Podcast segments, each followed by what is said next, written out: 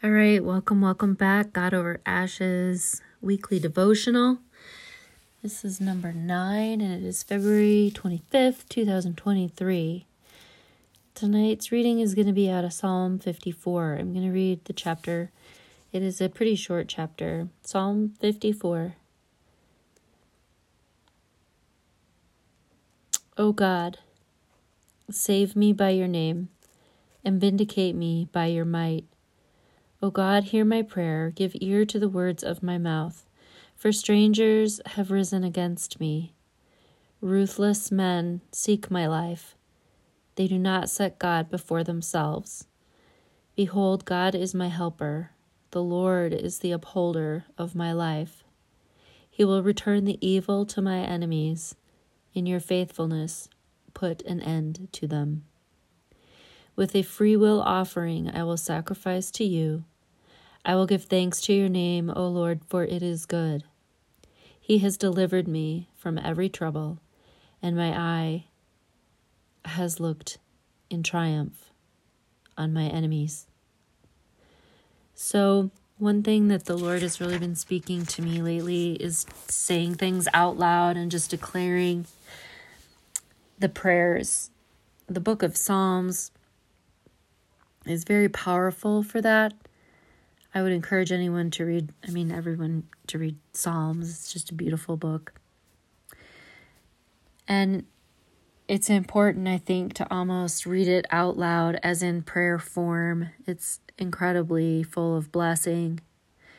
And I think that lately, with what's been happening in the media, or just maybe what you've been seeing in the world around you, things can sometimes appear a little cattywampus. And I just feel reassured by Psalm.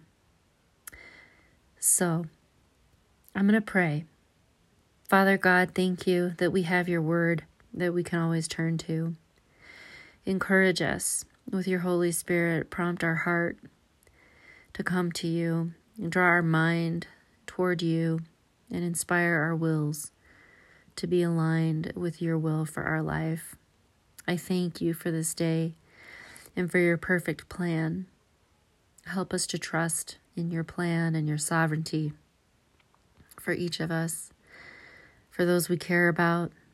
And I lift up to you our animals and our pets. Some of us have them, some of us don't. Maybe some of us have had them in the past, or we will in the future.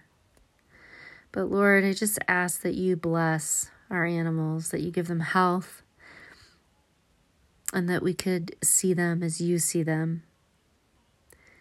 We thank you for the delight that you give us, and we ask for your clarity and your direction in taking care of them and doing right by them.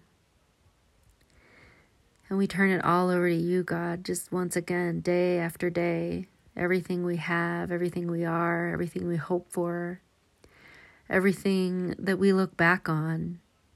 We trust that you, in your sovereignty, in your omniscience, you're able to move through time, space.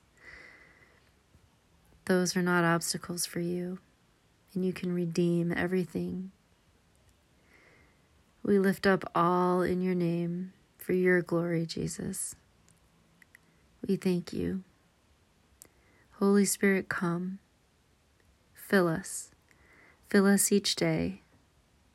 And help us to remember to put on the helmet of salvation, the breastplate of righteousness, the belt of truth, the shield of faith that extinguishes every flaming arrow of the enemy, the sword of the Spirit, sharp enough to carve bone and marrow